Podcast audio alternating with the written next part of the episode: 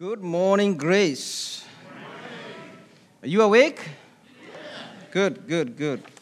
I'm awake too. It's sunlight, two days of sunlight, no rain, no crowd over the place. Me feel, make me feel excited. So, and I'm, I'm awake. Uh, let's pray. Heavenly Father, we thank you for this morning. We thank you for your grace. We thank you for sunshine. We thank you for good health. We thank you that we are alive. Thank you we can breathe the fresh air that you've given to us. Today, as we come before you, as we continue to, to look at the message about leadership, we ask that you guide us, speak through me to become a vessel for you so that I can communicate what you need your flock to hear today. And we commit this day to you and this message in your, to your hands in Jesus' name. Amen. As of last week, we started talking about leadership, elders what, who are they? Today we're going to be talking about their qualification and their responsibility with regard to the office they have been called into by God. Last week also we commissioned some elders and also deacons. They are also included in that capacity. Now, the book of uh, Timothy, if I'm not mistaken here, talking about the elders, uh, the responsibility of elders is a big office that Christ have given to the leaders within the congregation. And this office is given to the men to do the work of teaching and feeding the flock. And in order to do that, God has given us guidelines as to who these people are and how they should behave. In the first Timothy 3, verse 1 through 7, it says, This is a faithful and trustworthy saying. If any man eager or eagerly seeks the office of an overseer, bishop, or superintendent, so to speak, he desire an excellent task. Now, an overseer must be blameless and beyond reproach that word is very important because everything else the verse is going to say hedges on that phrase alone. If that phrase was not there, everything else would not be fitting anywhere. Everything else is going to say is support that part. That above reproach, talking about the character. That is what he's talking about. Now he continued to enumerate these characteristics. The husband of one wife now, I come to, from a country where you can marry as many wives as you want. Uh, that, that, the constitution in Kenya, I'm, I'm very surprised. They wrote a constitution 25 years ago again, and they didn't put it there that you should have one wife, but hey, they left it out. Now, but believers in Kenya understand that you already have one wife. You, if you go to Kenya, you're going to see a big, big demarcation between a person who is a believer and who is not. Because you're going to have one wife Eh, some people who are not believers, they're going to have one, but several are going to have several. Now, the difference between them is that there is no law. Here, you have a law, but you have a law here, but you have mysticism. I don't get that point, but it's what it is. Now, he continues to talk about self controlled, sensible, respectable, hospitable, able to teach. That's the next most important thing he's talk about there. That is the primary duty of an elder. Then he continues, not addicted to wine, nor bully, nor quick tempered, or and hot headed, but gentle, considerate, free from the love of money, nor greedy for financial wealth, inherent power, financially ethical. That's another problem to I seen today in our churches today across America, across the world. People get in there just to get the money. He must manage his own household well, keeping his children under control with all dignity, keeping them respectful, well behaved. For if a man does not know how to manage his own household, how will he take care of the church of God? And he must not be a new convert. You can't be coming saved, good, you're saved, but you can't teach us because you just came from the woodwork. You need, you need to be chipped off and molded and know what the Word of God is so that you can tell others what it is. Good, you have zeal, you have intense. You know, guys, when you got saved the first time, you are on fire, but you're on fire without knowledge. That's what he's saying. So then he continues to talk about these, so that, tell you why he, this person should not be a new convert, so that he will not be behave stupidly and become conceited by appointment to this high office and fall into the same condemnation incurred by the devil for his arrogance and pride. And notice the word used here, the devil. Uh, whenever Satan words are used in various places, he has several names. They have specific, specific significance.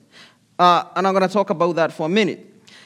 And he must have a good reputation and be well thought of by those outside the church so that he will not be discredited and fall into devil's trap. Notice the devil is repeated again there. So, having gone through that, God's design for the shepherd, according to that, and based on these, uh, I was teaching the elder, I'm teaching the elders class right now, and I went the whole passage and I categorized in four categories. All those I just said a few minutes ago, I put them four categories. Number one, relationship to God. Number two, relationship to the family. Number three, relationship to self. And number four, relation to others. And under that, I put it this way relationship to God. A man must be a man, masculine leader. Because in the second, First Timothy 2 12, it says, Women should not teach men. That is, I didn't put it there, that is qualification for that. About standing here and teaching to the men is a man's responsibility. Second, above reproach without any character defect. That's what he's talking about. Able to teach, effective biblical communicator. Not a new convert, mature Christian. Relation to the family. A husband, one wife, one woman, man, sexually pure Pastor, shepherd his children, taking care and feeding starts at home in order to do it in the church. Manage his family well, provide, lead, be an example, and love his family. Relation to self, temperate, that means mentally and emotionally stable.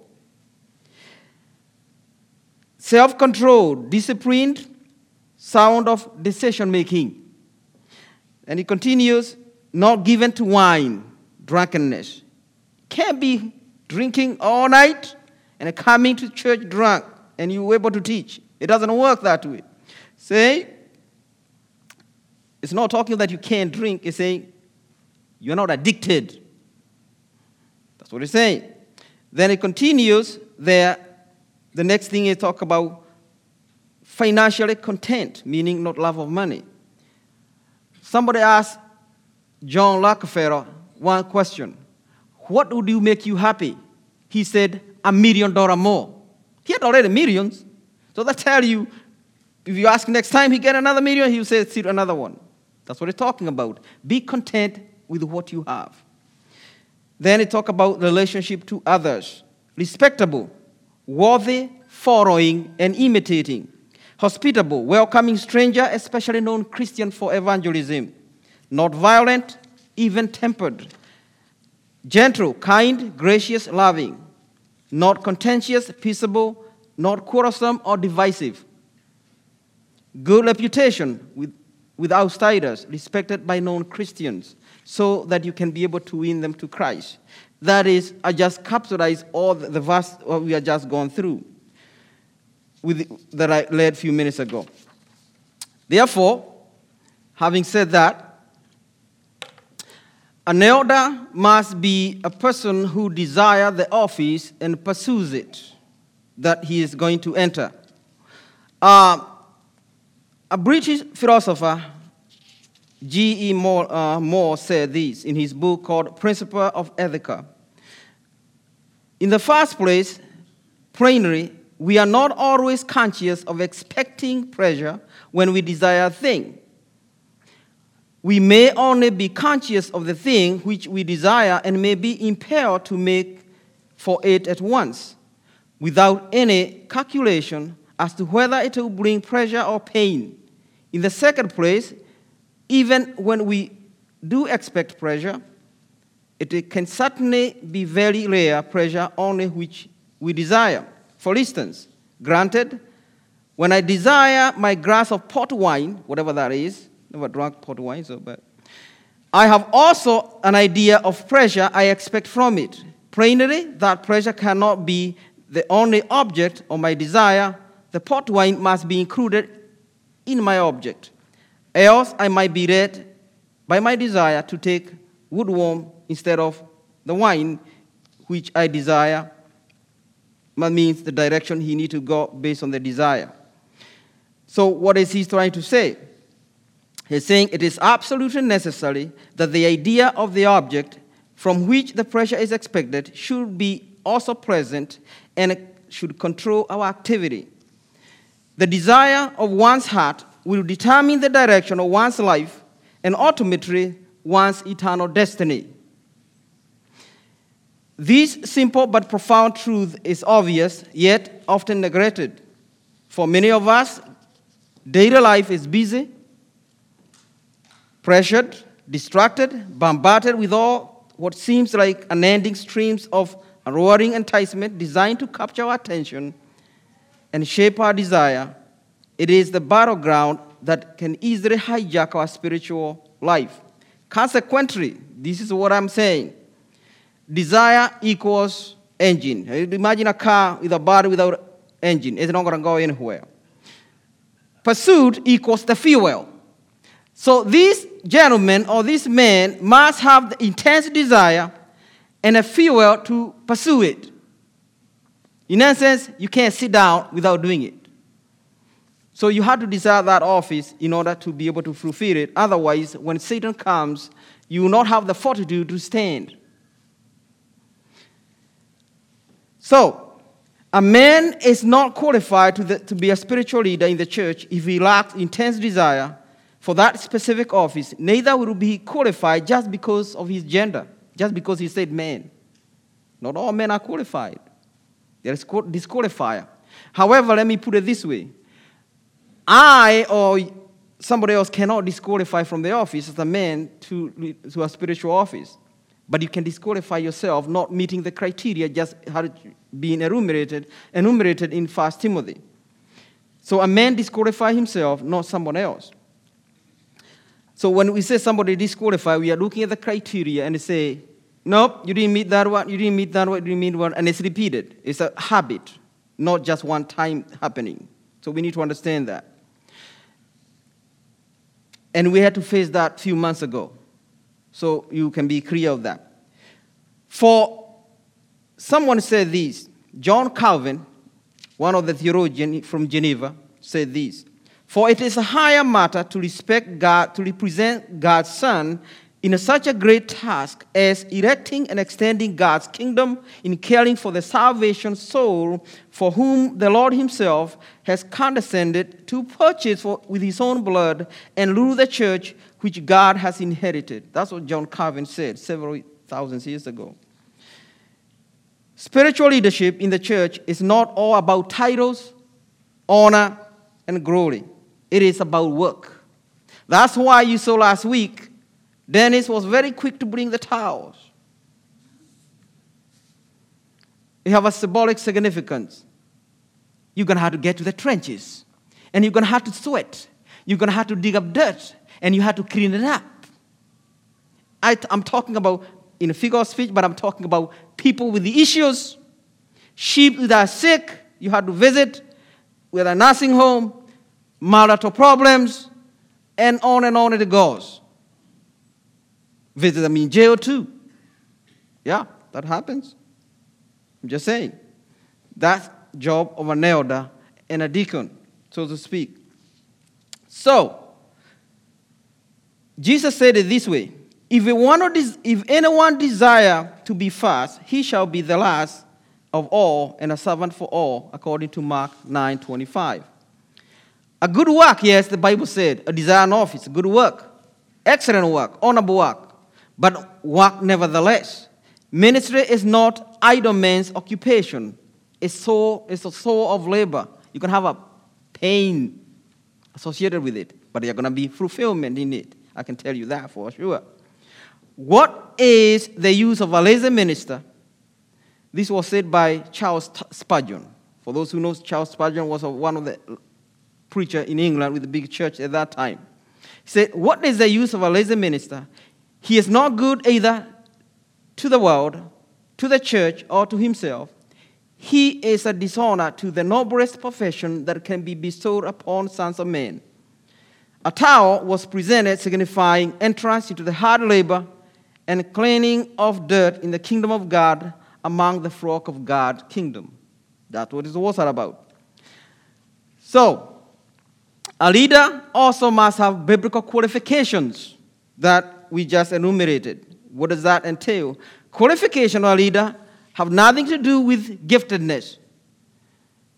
I'm going to repeat that in case you missed it. Yeah, we had that spiritual gift. No, we are not. That's not the most important part. God does not say, go out and get the most gifted man. God may, may easily and instantly create gifts in a man because gifts are given by the Holy Spirit as He will, according to 1 Corinthians 12 11. God used the donkey to talk to Balaam. God can use your puppet to talk to you because you're not listening. Yeah? If you've never read the donkey story, Balaam was told not to do something, but he was so, he had his opinion. This is the way it should go. And he decided to ride a donkey to go cast the nation he was told not to go. So the angel of the Lord came in there, invisible, but the donkey could see the angel, but the person was so full of himself, he couldn't see God doing something. And he had a sword too. So the donkey crashed him on the wall, and he was mad, and he sat on him too, and he was mad, and he started beating the donkey. And the donkey all of a sudden spoke. He said, Master, why are you beating me? Now, if animals start speaking to me, I will not be there, I'll be gone. but this man was so in himself, he didn't even realize that he's talking to the donkey.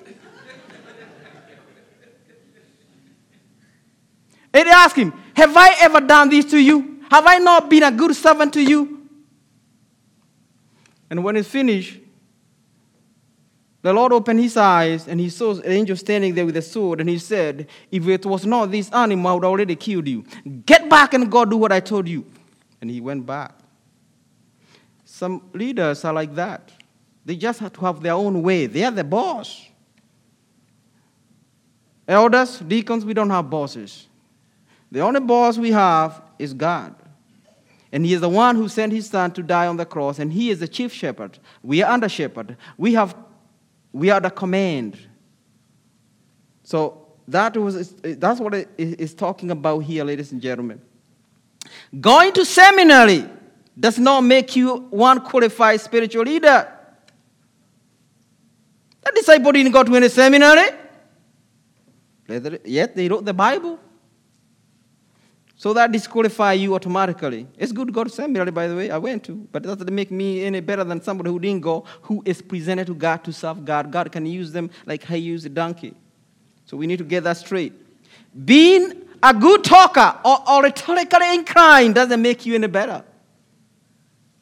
It just make, make you a deadly weapon under Satan's hand. That's what it is. Because people are inclined to think that way. Let me give you an example. Moses, when God appeared in the bush, he said, I'm not going. I stutter. I don't know how to speak. But God asked, Who created that mouth? He said, You. Then go, your brother will help you speak to you for you. Did you know he went with his brother only one time? The rest he was it was history. So some of us want to sit in the pews and say, I am not called to be a elder because I can't speak. See, that is estimation of you, not estimation of what God says. So some of you are sitting there and you should be in leadership, but you're not because you think you have this impediment and you're looking at yourself. Start looking at yourself and look at what God created in you. God does not create something that doesn't want to do anything. You are not created just sit around. So think about that. So Moses went on to serve God in spite of himself because he presented himself as a vessel to be used for the kingdom of God. So, natural abilities and spiritual gifts do not qualify one to be a leader. What one gives for money and volunteer time does not qualify you as a leader either. What qualifies a man for leadership, spiritual leadership, is godly character, and godly character established according to the criteria that I just enumerated in the book of Timothy a few minutes ago. John Maxwell said this. He's a, he teaches leaders. Being a leader is all about having genuine, actually genuine concern for others and willingness to commit to lead others and achieve the vision. No leader can ever achieve anything greater and long lasting alone. Teamwork goes hand in hand in leadership. Leadership is about people and for people. Thus, plurality of leadership is an imperative because that's what Scripture says. The other thing is, a leader in a church is a serious responsibility with eternal consequences. Because you're leading people from the kingdom of Satan to the kingdom of heaven. You're transporting their life from one dimension to the next. And the only way to lead them you're going to have to know what the Bible had to say. Leadership requires having a biblical picture of what the local church ought to be and what it ought to be doing and continually communicating to the flock. That's why we are bringing assists so that it can talk about that also to you so you can understand what we are trying to do for the kingdom of God. It also required dealing with the problems that arise among the flock. President Kennedy said this no easy problem comes to the President of the United States if they were easy to solve, somebody else would have, done, would have solved them. Often, out of attempt to please everyone, church leaders dodge problems. And those who know what we have gone through for the last few months know what has been going on. And we didn't address the problem when we were supposed to address, and it's what it is. They do not want to confront an influential church member who is insane. They don't want to teach doctrines that are not popular, even if they are biblical. They do not want to confront someone who is teaching error for fear of starting a conflict. Let me give you another piece of advice. Satan has already declared conflict. We are just going to counteract it. If teaching along is going on, somebody already declared conflict. You just have to go to diffuse it. However, you can. You have to have spiritual fortitude and stamina to say that is not going to happen, and this is what the Bible says, and you need to repent or go. There is Matthew 18. That's what it's all about. But sometimes we are not willing to do that. They don't want to get involved in resolving relational conflict in the church and in the families. But to dodge such difficult matter is to fail to lead the flock and leave them to feed for themselves, and therein Satan have, is having a heyday with them. Now, James, you know this. In a military term, this is this kind of attitude is called dereliction of duty. You get court-martialed by, by for that. Yeah, gentlemen, you get court-martialed by Jesus Christ. He is your commander, and you're in the army. And he is commanding, Go therefore and do such and such. The church leaders must actively pursue God and His truth and help others to do the same, avoiding being, avoiding being involved in paralysis of analysis. Should we do this? Should we do it this way? Get there and do it. That's what I say. So, elders, for those who are new, you have entered in an arena where you need to buckle up your belt, get the sword of the Spirit, and get to work because the battle is coming and you better face it because God have given you the tool to do it. The question is, are you willing to do it the way He wants you to do it? And that is very important to understand. The next thing is talking about here, excuse me. An elder must have his life in order morally and spiritually in order to survive. An elder must also have good reputation with those outside the church so that he may not fall into reproach and a sneer to the devil. That word is repeated twice in that scripture. The devil here is used in a term meaning false accuser. He point finger, you did this time, you did this time. You can't go and tell them. And therefore, he, you become a captive of Satan because of that. It reminds me of the book of Job. Job, have, Satan, have you seen my faithful servant Job? He said, faithful servant, you're kidding me. Hey, you have protected away, you have given everything he needs. Let me touch him and you see how he's going to cast you to your face. Job didn't know this. The contest was between God and Satan. And you can read the story about how it went. But Job never sinned at any time. Even the most precious person in his life said, Job, I can't stand watching you anymore. You're suffering. Why don't you just do it? Just cast God and he can kill you. He said, Woman, should you expect good from God and not trouble? So Job understood a little bit of it because he was in tune with God. So, gentlemen, you're going to be in the battle. You may not know what's going on, but you need discernment. An elder must have good reputation. That's what it is, according to Timothy 3 7. A man chosen to lead the church must have a reputation in the community for righteousness, love, kindness, generosity, goodness. All people will not agree with his theology, and he will not doubt face antagonism when he takes a stand for the kingdom of God and truth. Nevertheless, those who from outside the church must recognize him as a man of impeccable integrity and reputation. Now, I don't know how you grew in this country, but I remember my father sending me to a shopkeeper once in a while. And he gave me the list.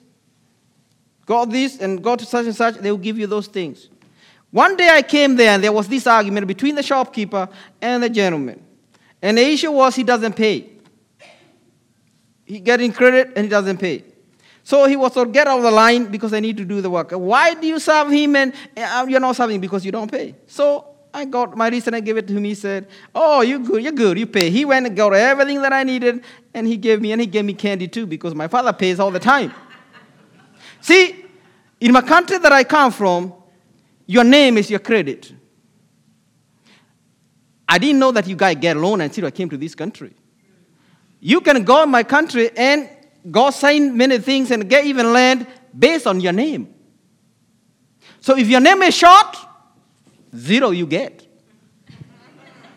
if you say you are son of so and so, they say, come on, come here. We're going to give you whatever you want. If you say your son is so, they say, uh-uh, your daddy doesn't do. So he is from the apple, so is a, from the tree, from so, so the apple it is. That's what it is. So what is he talking about? All those things have been enumerated here is about reputation. And if you don't have a good reputation, you can't be a good leader because there's nothing to stand for. And that's what it's saying, ladies and gentlemen. So, you can preach all you want, but you have a zero reputation, nobody's going to listen to you. And that's what it's talking about because you're not beyond reproach. reproach. Therefore, a man's ongoing reputation in the community must be considered before he is placed in a spiritual leadership. Elders need good, reputation with those outside in the church so they do not fall to devil's sneer. That's what he's saying.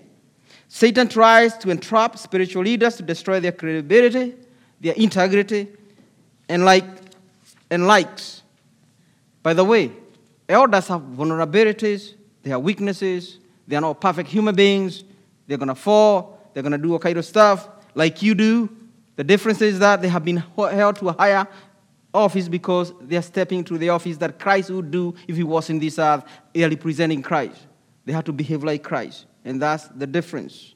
Elders must be particularly discerning and cautious to avoid sneer of enemy so they can be effective leading others, not lead others from the kingdom, but to lead others to Christ. Remember, you don't qualify because you went to seminary and did XYZ. you qualify because of character. It reminds me of Daniel, the book of Daniel. He was the, the charge of the three presidents who were jealous. He said, How come a slave comes and becomes the president? We're going to have to do something about it. And they couldn't find something to do about it. So they said, Ah, he's a religion. He's God. Isn't that a neat testimony that people can only say, the only way we're going to get that dude is through his Jesus? And you can read the story of what happened to them. The other one eaten by lions before they hit the ground, except him. He didn't get eaten. And the nation was changed because of man's character. Darius the king said, From now on, everybody shall worship the God of Daniel because he saved and rescued from the lions. That's a character we are asking elders to have so that they can be who God wants them to be and lead integrity. All those things are there. Notice reputation. Now, this man, I'm sure some of you who invest, you know who that man is. That's the third richest man in the world. William Buffett, they call that the Oracle of Omaha. He is the owner of Berkshire Hathaway, the corporation that touches everything that you have, even your mortgage. Yeah, you can see sign around. He is worth $116 billion. That doesn't count his personal wealth. He said that it takes 20 years to build a reputation and five minutes to ruin it. If you think about that, you will do things differently. Think before you act. We have a phrase in our school on, a, on the doors uh, think before you post. If you're an elder, what you're posting online shows your character, your reputation. So be wise. Otherwise, you're going to lead the people in the wrong way, and you don't want to do that because reputation is your character. Notice another person what he said. Reputation for a thousand years may depend upon the conduct of a single moment. Johnson & Johnson, all of you know the company. Right now they're paying billions of dollars because of their product. Everybody was singing Johnson, now they're not singing Johnson & Johnson. Even when they product coronavirus vaccine, many people are hesitant to take it because their, thing, their powder causes ovarian cancer. Reputation. Company will die on reputation. That's why they changed their name also. Have you wondered why the company changed their name all of a sudden? Reputation. Go Google it. Facebook have faced a lot of stuff. Now they just decided to change their name to Meta something. Reputation. Because they want to keep the clientele and they want to run away from something. So reputation counts for everything in a leader, and that's what the book of Timothy is talking about. Reputation is very important to understand. Chuck Swindoll said this. A minister character, a mini, uh, excuse me, a ministry is a, prof, a character profession. To put it bluntly, you can sleep around and still be a good brain surgeon. You can cheat on your mate and have little trouble continuing your practice, law practice. Apparently, it is no problem to stay in politics and plagiarize. You can be successful salesperson and cheat on your taxes. I'm reading a quote from Chuck Swindoll. But you cannot do these things as a Christian or a minister and continue to enjoy Lord's blessing. You must do right in order to have true integrity. You cannot come to terms, if you cannot come to terms with evil and break the evil habit and continue to reproach the name of Christ, please do the Lord and us in the ministry a favor and resign. That's Chuck Swindoll. And you know he's a minister and you know what he's talking about. So it's very important to understand that integrity is an imperative in a Christian life. And if you don't, you're going to be in trouble. Now, a lot can be said, and this is also applying to everyone in this congregation. It may be directed to leaders, but it's also quality and characteristics that every believer should have. The only difference between you and the leaders is that they, high, they hold to a higher honor because they need to be example to you. And we are supposed to be example to you to our family so that we can see who Christ is by looking at us. And Christian just said that we are supposed to be a epistle. Notice that word, a epistle, because people don't read the Bible, they're going to read you. It also says we are supposed to be the light of the world. They're in darkness. They need to see you shine, Christ is shining through you as a leader. Second, we are supposed to be a sweet aroma. All this is from the scripture. I don't like stink stuff. Do you like stinky stuff? when a leader stinks, have you seen somebody with breath, bad breath? Tell to stay up there from, from away. That's how, that's how a, uh, no, uh, leader is when they are not doing the right thing. Can, how can they preach that they're doing X, Y, Z? That dichotomy is what hinders people to become to Christ and to respect you and honor what you're supposed to do. And we need to avoid that at all cost. Now, a leader must also be able to teach and educate the flock, the key component of who a, teacher, uh, an elder is. Think of preaching as exhorting and proclaiming the word to change lives Think of teaching as imparting information and insight to inform the mind, change the heart and the attitude, and a conduct of living for kingdom driven with eternal perspective. I'm going to repeat that in case you missed it. Think of preaching as exhorting and proclaiming the word to change lives. Think of teaching as imparting information and insight to inform the mind, change the heart, change the attitude, the things that you do, the conduct of living for kingdom driven life with eternal pers- perspective. Informed mind make informed decisions. Can gonna repeat that. Informed mind make informed decisions. Granted, we can inform, we can leave it, we can't make people do it, but we need to do our job. Teaching is the most crucial part of the shepherd's main responsibility. Preaching energizes and exhorts the flock to be enthusiastic about the teaching that has occurred. But the major chord of preaching is proclaiming, and the major thrust of teaching is conveying insight and truth. So we ought to be due diligent and spend time in order for us to be able to teach. What are we going to be teaching? Not anything. He must teach sound doctrine rightly dividing the word of truth.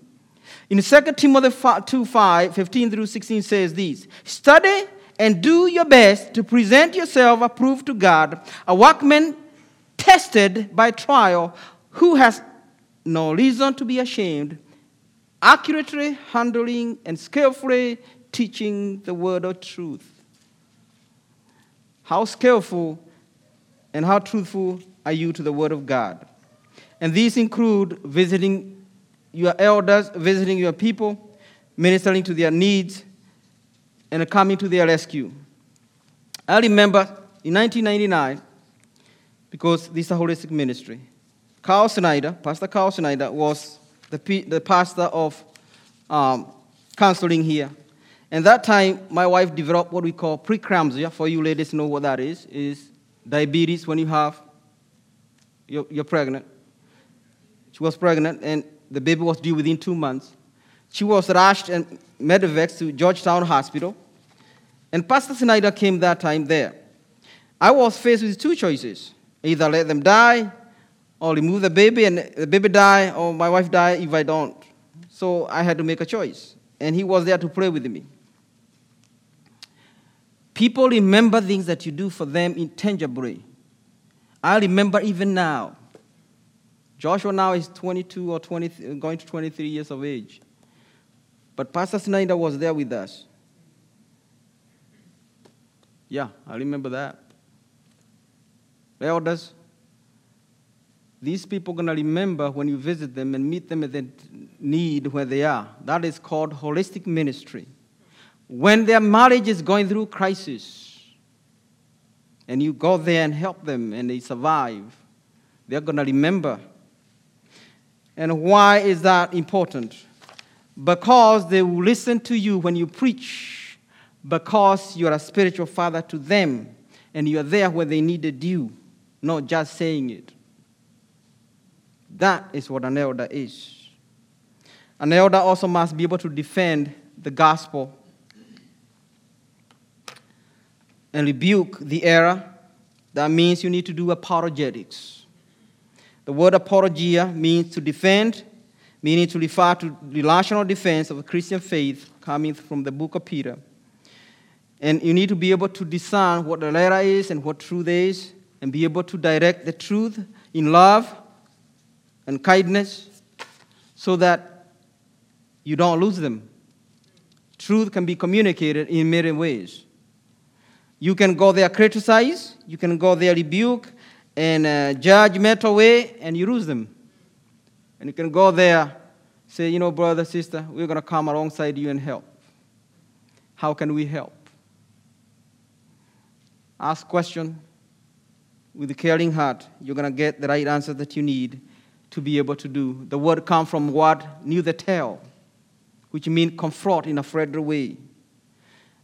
So, ladies and gentlemen, it also says that we need to visit them as a holistic ministry so they, when they are sick, we can pray for them so they can be healed. We also have to mentor the young men to assume the role of eldership because we are not going to be here forever. We die. And the church of God continues. Therefore, young men, we need to mentor some of you to become leaders in the church because we are not going to be here forever. That's, our leader, that's part of teaching. When we go to visit somebody in their home and they're sick and we pray for them, the book of James says they may be raised from the dead and healed or whatever, whatever malady that may be. The word is asthesthene, meaning that for whatever feeble issue they have or sickness, and whenever they repent their sin, if there is sin, they didn't, didn't say there was, say if there is, they will be raised from the dead. Uh, they will be raised from the bed and become productive for the kingdom of God. The question I have for you is this What have you gained today? How are you going to cho- choose one of the things you have gained today and apply, apply it this week in your life? For the elder, this is what I say. According to the gospel, calls for guts. I'm going to repeat that. You need to have guts in order to apply the gospel properly. Elders and deacons, a healthy plurality of leadership by humble leader is not accidental. It happens where men have guts to apply the gospel. In a self emptying display of humility, according to Philippians chapter 2, let the mind which was in Christ be in you. Elders subordinate themselves and appoint a lead teaching elder from among them to become fast among equal.